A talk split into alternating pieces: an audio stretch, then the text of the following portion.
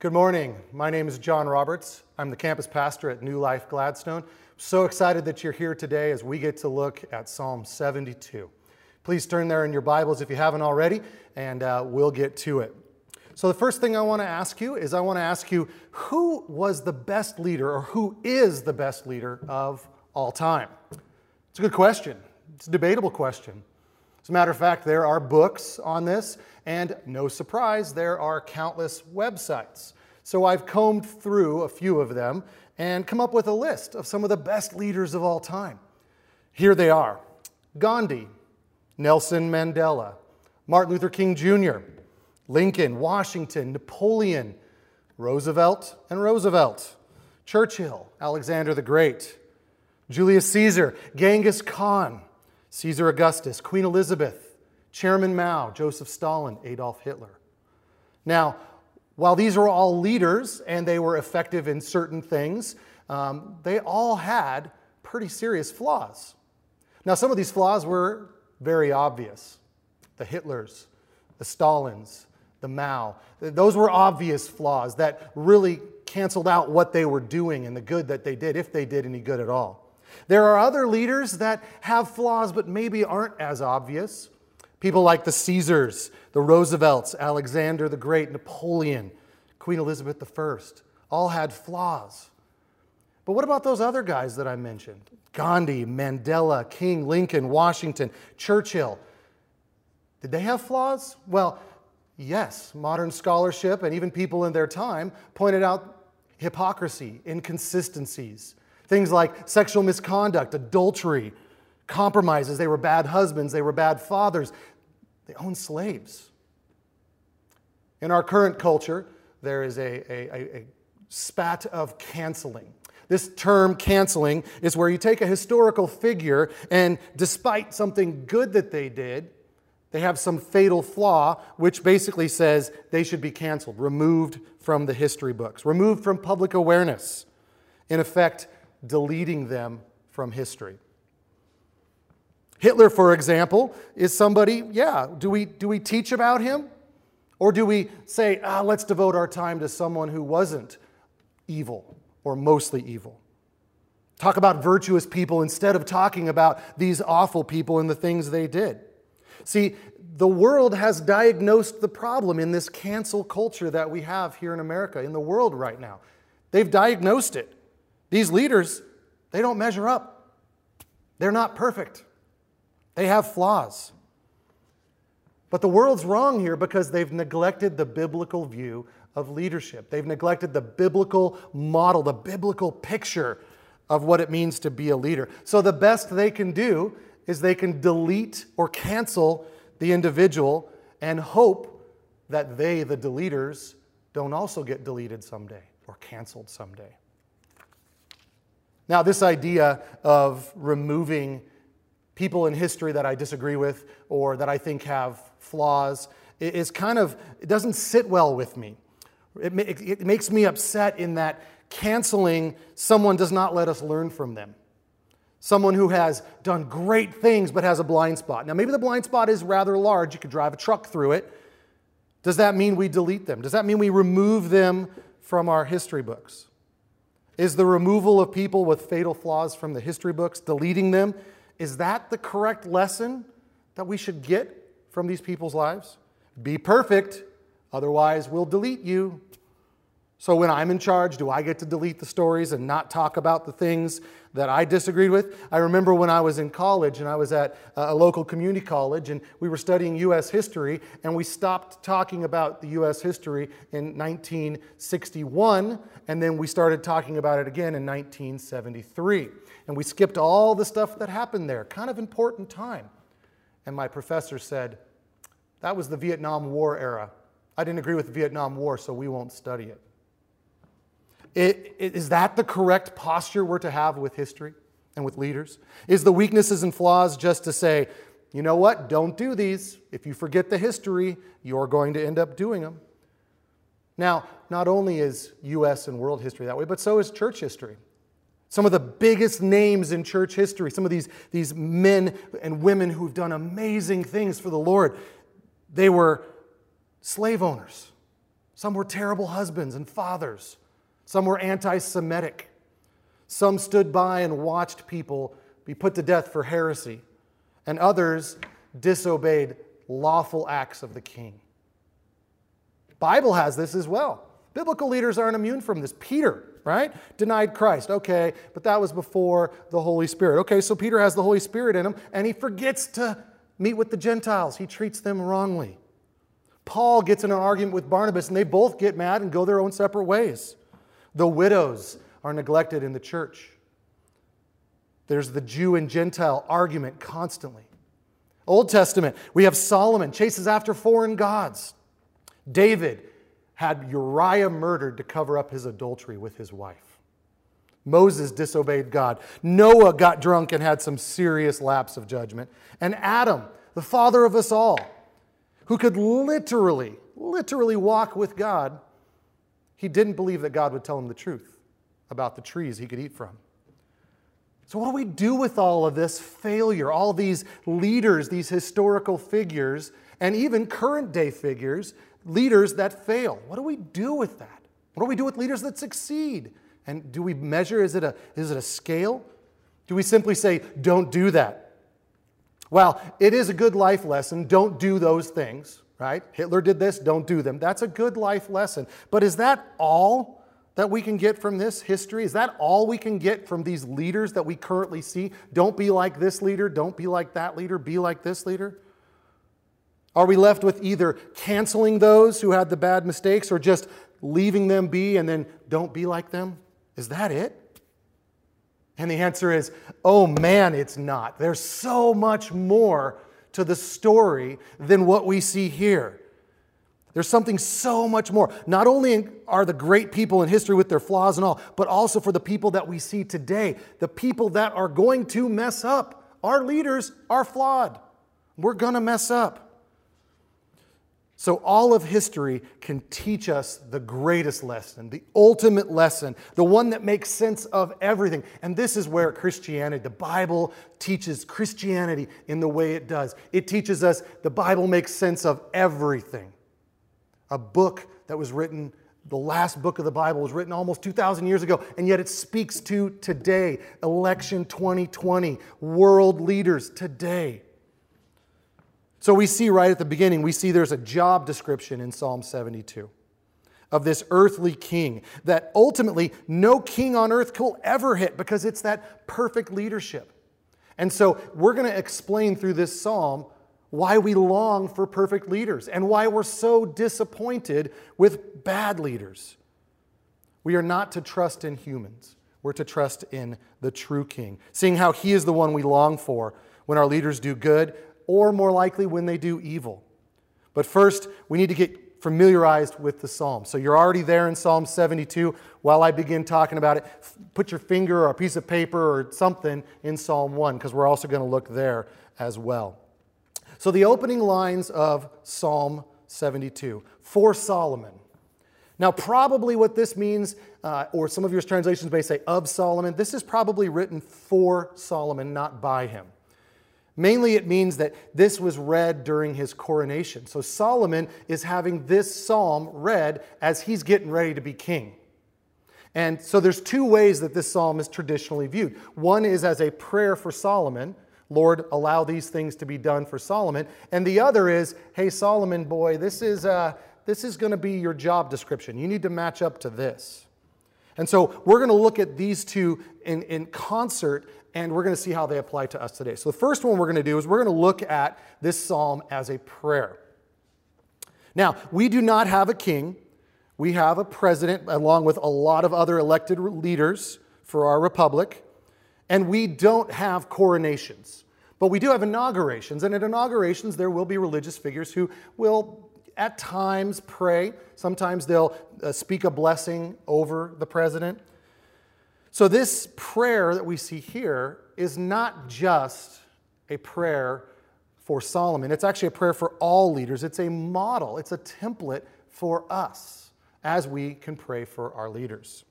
This prayer ultimately grounds us in God, in His character, which then allows God to say, Be righteous, And as a part of righteousness, which is God's character, which is who God is, he says you need to be just, you need to fight oppression, you need to be merciful, you need to show grace. And all of this flows out of God's character. It'd be easy for us to take our own views of those words and imply them in there, but these are all tied to God's character. So, can we pray? Can you pray? Can I pray for those who are in authority over us? Even if I dislike them, even if I don't like their newest ruling, even if I think that maybe they're doing things that are not going to help people? What about the ones I disagree with? And sadly, what about the ones that I hate? I know I'm not supposed to, but sometimes leaders and politicians, there's hatred that comes out. So, what am I supposed to do? Can I pray for them? Well, the Bible says you can and you should. Paul says this to Timothy in 1 Timothy 2 1. First of all, then, I urge you that supplications, prayers, intercessions, and thanksgiving be made for all people. And Paul, being wise like he is with the Holy Spirit inside of him, knows that some people will say all people, but not them.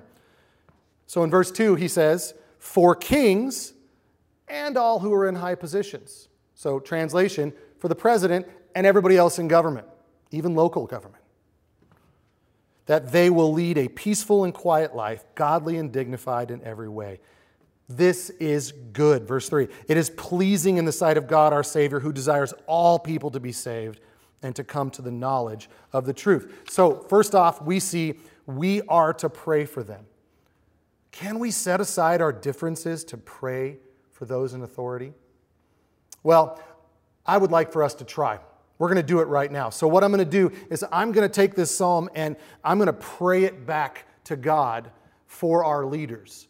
So, if you would bow your head with me and I will read this prayer and you can just agree with me and amen and, and let's pray. So, Lord Jesus, Heavenly Father, Holy Spirit, God, we pray for our leaders. And when we pray for these leaders, we mean our president, our vice president, our Speaker of the House our senators, our congressmen and congresswomen, our Supreme Court Chief Justices, our Supreme Court justices, our appointed cabinet members and bureaucrats, our generals, our admirals, our governors, our attorney generals, our judges, our commissioners, our city council members, our police chiefs, our fire chiefs, our superintendents of school, our school boards, and all other leaders that we come into contact with. We pray Give our leaders your justice, O God, your righteousness. May they judge your people with righteousness, Lord,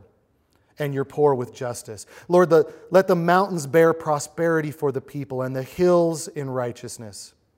May they defend the cause of the poor of the people, give deliverance to the children of the needy, and crush the oppressor. Lord, may the oppressor fear you, O God, when the sun, while the sun endures and as long as the moon throughout all generations. May our leaders be like rain that falls on the mown grass, like showers that water the earth. In our leaders' days, may the righteous flourish, Lord, and peace abound till the moon be no more. May our leaders have dominion from sea to sea, from river to the ends of the earth. May they deliver the needy when they call, and the poor, and him who has no helper. Let our leaders have pity on the weak and the needy, and save the lives of the needy, O Lord. From oppression and violence may they redeem their lives, and precious is the innocent's blood in their sight. May we pray for them continually, blessings invoked for them all the day. May there be abundance of grain in the land, and on the tops of mountains may it wave. May its fruits be like Lebanon, and may people blossom in the cities like the grass of the field. In your name, amen. Can we do that? Prayer is powerful. We're in the midst of a 40 day prayer uh, focus for our church. Can we pray for those in leadership despite what they view, how they view, what their worldview is, what their party is, what we think of their choices? Well, this psalm says, yeah. First Timothy says we should. And so I encourage you to pray that. So now we've prayed that. That's the first way this psalm is interpreted. The second way this psalm is interpreted is as a job description. And like we've already seen, this job description is, is intense. So let's look at Psalm 1 and Psalm 2 now. Psalm 1 says, Blessed is the man who walks, in the counsel, walks not in the counsel of the wicked, nor stands in the way of sinners, nor sits in the seat of scoffers. But his delight is in the law of the Lord, and on his law he meditates day and night. He's like a tree planted by streams of water that yields its fruit in its season. Its leaf does not wither, wither, and all he does he prospers. The wicked are not so, but are like chaff that the wind drives away. Therefore, the wicked will not stand in judgment, nor sinners in the congregation of the righteous. For the Lord knows the way of the righteous, but the way of the wicked will perish. Now go right into verse uh, chapter 2. Why do the nations rage and the peoples plot in vain? The kings of the earth set themselves up, and rulers take counsel together against the Lord and against his anointed, saying, Let us burst their bonds apart and cast away their cords from us. He who sits in the heavens laughs, and the Lord holds him in derision. Then he will speak to them in his wrath and terrify them in his fury, saying, As for me, I have set my king on Zion, my holy hill. I will tell of the decree. The Lord said to me, You are my son. Today I have begotten you. Ask of me, and I will make the nations your heritage, the ends of the earth your possession. You shall break them with an iron rod and dash them to pieces like a potter's vessel. Now, therefore, O kings, be wise, be warned, O rulers of the earth. Serve the Lord with fear and rejoice with trembling. Kiss the Son, lest he be angry and you perish in the way, for his wrath is quickly kindled. Blessed are all who take refuge in him. So, Psalm 1 and Psalm 2 start the entire book of Psalms, which originally the first 72 were a group together. And so, this is the bookends of the Psalms. It starts with, This is what a godly man looks like, this is what a godly king looks like. And then in Psalm 72, we get, Here's the godly man king. We get them together. And so this is a huge, lofty goal for, for Solomon. This psalm is a prayer that the king in David's line will be the Psalm 1 man and the Psalm 2 king at which the Psalter begins. And ultimately, this is a fulfillment of the promise made to Abraham in Genesis 12, where, he said, where God says, I will make you a great nation. I will bless you and make your name great so that you will be a blessing. I will bless those who bless you, and him who dishonors you I will curse, and all the families of the earth shall be blessed. So, this, this 72 is this beginning of the end of the culmination of this righteous king coming. And ultimately, there will be thanksgiving and praise and celebration when this king comes. And so the prayer is that Solomon would be that. And then Solomon gets the this is how you're supposed to be this incredibly high job description. So now we're going to go back through the psalm quickly, but we're going to hit the kind of the points again. We're going to look at it from a slightly different translation. This translation is much more declarative about who the king is, or what the king is like, and how the king is supposed to be, as opposed to asking God for the, the king to be this way. And this is the New English translation, the net translation. Verse 1 Oh God, grant the king the ability to make just decisions. Grant the king's son the ability to make fair decision. So if the king does this, this first prayer in, in one, verse 1, this first ask of God, if this happens, then the king will rule accordingly. Nature will, will bless those who are a part of this king's reign, and then the king will vindicate the oppressed. And we see this in verses 2, 3, and 4. So, verse 2 then he will judge your people fairly, your oppressed ones equitably. This is the king will rule accordingly. The first virtue of government in Scripture is righteousness.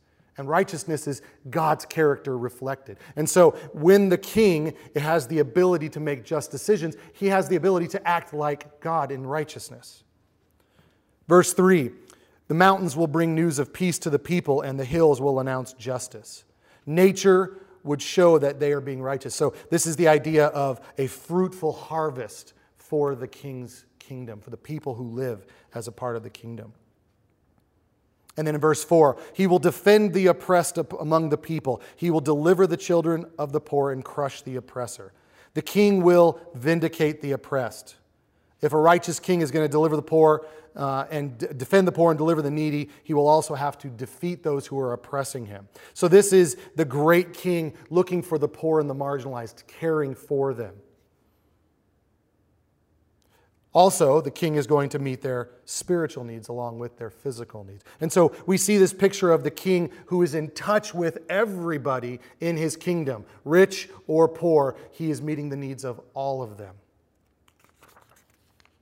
And these first four verses, again, it's righteousness. It's righteousness, righteousness, righteousness.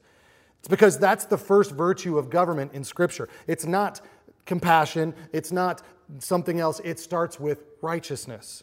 And then from there, builds off of that. The Mosaic Law forbids judgment that's based on partiality for both the rich and for the poor. Instead, it's meant to be equal. But in this psalm, the psalmist points out it's your job to take care of those who need your help. Verse 5 People will fear you as long as the sun and moon remain in the sky, from generation after generation. Again, that's that spiritual help that I mentioned a second ago. It's that they fear God. There's awe, there's respect, there's authority given to God. Verses 6 and 7 He will descend like rain on the mown, mown grass, like showers that drench the earth. During his days, the godly will flourish. Peace will prevail as long as the moon remains. One author writes This psalm provokes us to long for a better king, better than that it's ever been provided. Verse 8 May he rule from sea to sea, from the Euphrates River to the ends of the earth. This, this kingdom, it, it's like what we saw in Psalm 2, where it's to the ends of the earth. It means as far as you can go. So, what it means is you get on the, the west coast and you go west, and you keep going west. And when you can't go west anymore, then you're at the end of his rule. Anybody who knows their geography knows you go west, you just keep going around the earth. It's a continuous rule. It has no limits. The leaders and the rulers in our world wish they had kingdoms as big as the kingdom that is promised here. All other power is subordinate to his. He has no rival, and there's no antagonist that can touch him. Verse 9 Before him the coastlands will bow down, and his enemies will lick the dust. So the coastlands are that unconquerable group of people. Some translations say nomads or, or people that are wild and unruly. And it says they will bow down. Now that's not a you will bow, it's a they came and did it of their own free will. And so what we see is that the wild and the lawless will bow down gladly and say, I'll be with you, King. And then the second part of the, the verse 9, his enemies will lick the dust. That means they will be utterly broken and humbled. One author writes Tongues which rail at the Redeemer deserve to lick the dust. Those who will not joyfully bow to a prince richly merit to be hurled down and laid prostrate. The dust is too good for them, since they've trampled on the blood of Christ. So you see this picture of this king that is so righteous, and everything he does is righteous. Everything he does is pointing to God. Now, verses 10 and 11, we see the races and the nations which always seem to be warring will be brought together and offer their services to this king. Verse 10 The kings of Tarshish and the coastlands will offer gifts. The kings of Sheba and Seba will bring tribute. Now, Tarshish was a, a port and we've seen this other, in other places in the Old Testament, but it's a port that would have been farthest west port you could go. We don't really know where it is. It could have been Spain, it could have been North Africa, but we do know it's a long ways away. So, in the minds of the Jewish people, this is so far away it might as well be Mars, right? And, and that's how far this son of David's rule will go. Charles Spurgeon writes Across the blue sea shall his scepter be stretched. The white cliffs of Britain already own him. The gems of the southern sea glitter for him. Even Iceland's heart is warm with his love. Madagascar leaps to receive him. And if there be isles of the equatorial seas whose spices have as yet not been presented to him, even there he shall receive a revenue of glory. This idea of the king is everywhere glorified. Verse 11 All the kings will bow down to him, all the nations will submit.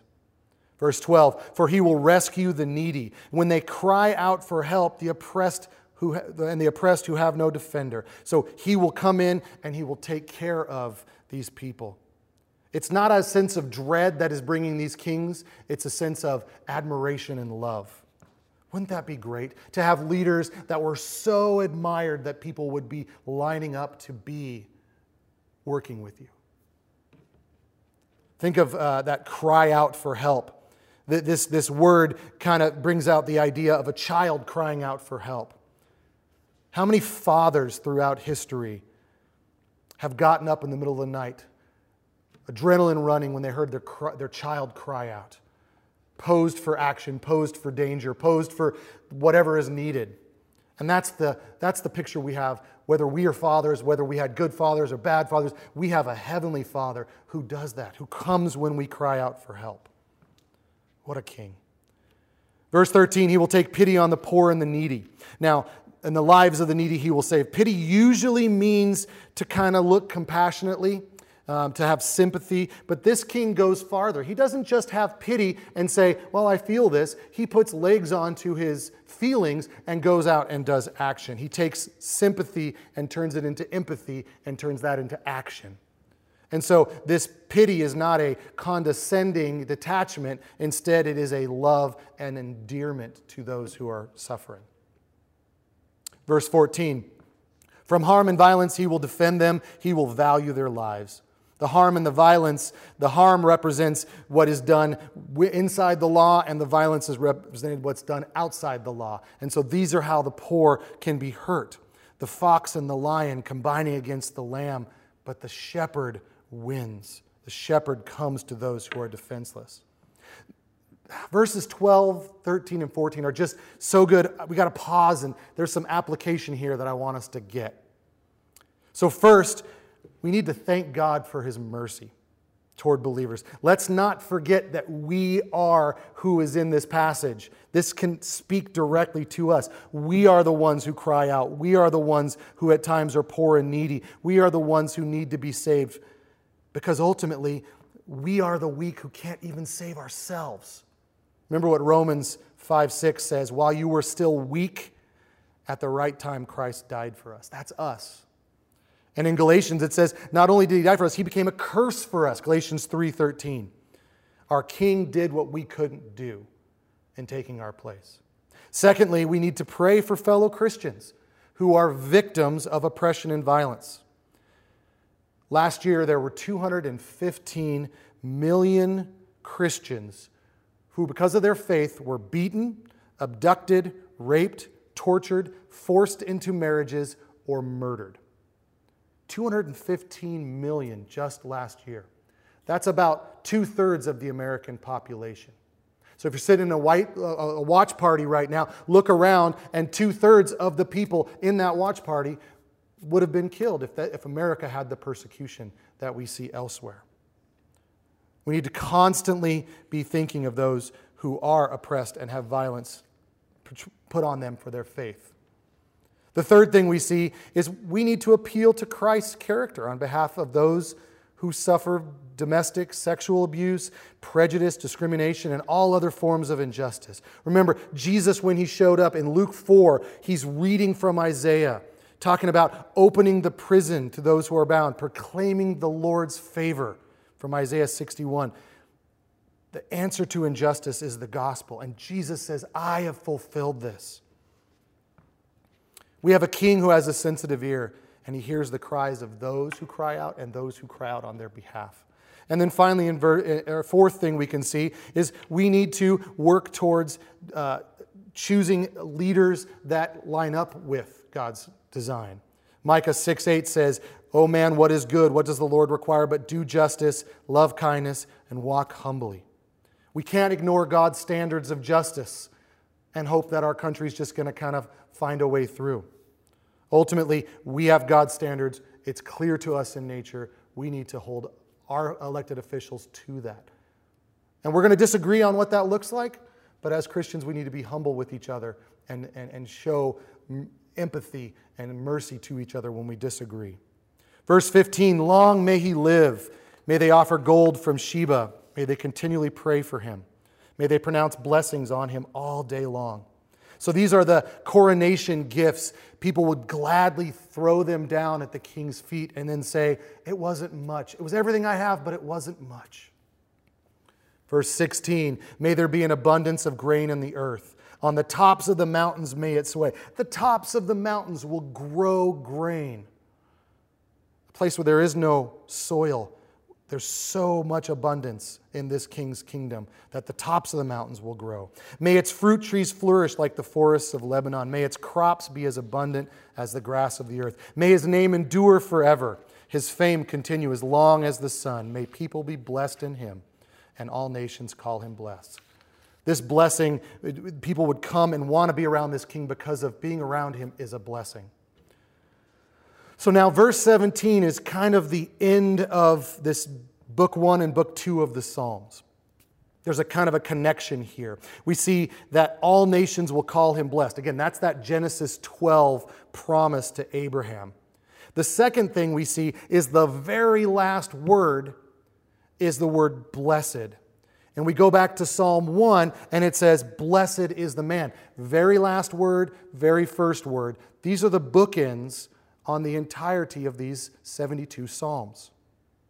It's a verbal inclusio of it. And, one author writes it this way This frame also encircles all the cries for help and all the praise in these Psalms, all 72 Psalms.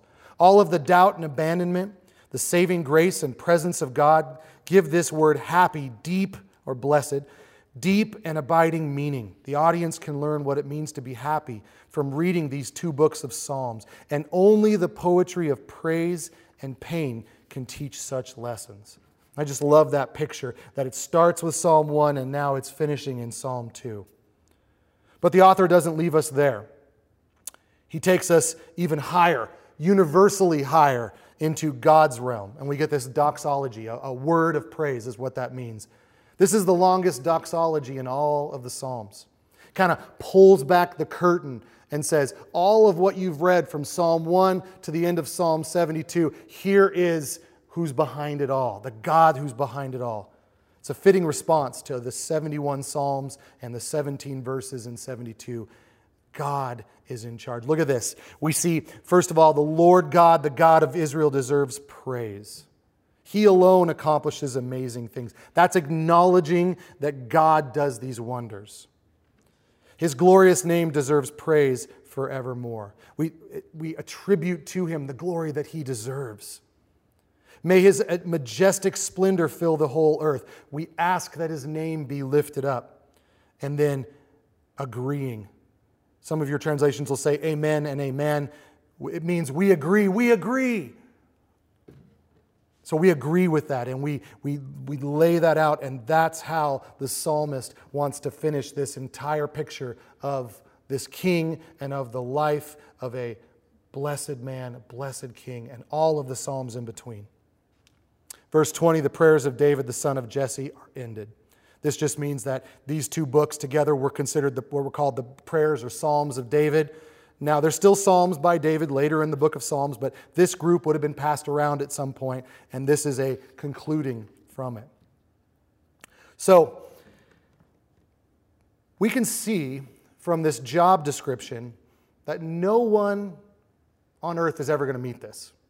This is the kind of ruler we're to look for. And none of the rulers that we talked about, none of the leaders that we currently have or have ever had, has come close. So, who is this leader?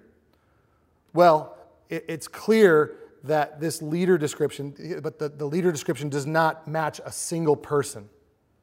Instead, this matches a coming king, the godly man who fears the Lord, Psalm 1, and the king who will rightly rule, Psalm 2. They come together in this king. This king's reign is endless, verse 5. It's boundless, verse 8. Is this hyperbole? No. The claims could not possibly be for any earthly king the full harvest on top of a mountain. There's no king that can do that. The grain growing on the top of the mountain. This means it's a supernatural, renewed world. And not Solomon, not David's offspring, not a single person who's ever been a president or a king on this earth has come close to this, except for the son of David known as Jesus. This king can only be Jesus. When we are under his reign, we have supernatural life and growth now. All the old legends of a great king returning to put all things right find their fulfillment here. Okay, so that's, that's our Sunday school answer, isn't it? When in doubt, say Jesus. But look at this king. His, his kingdom stretches in every direction. It will not end. He'll right all the wrongs. The poor will be taken care of. These are all truths we know and love.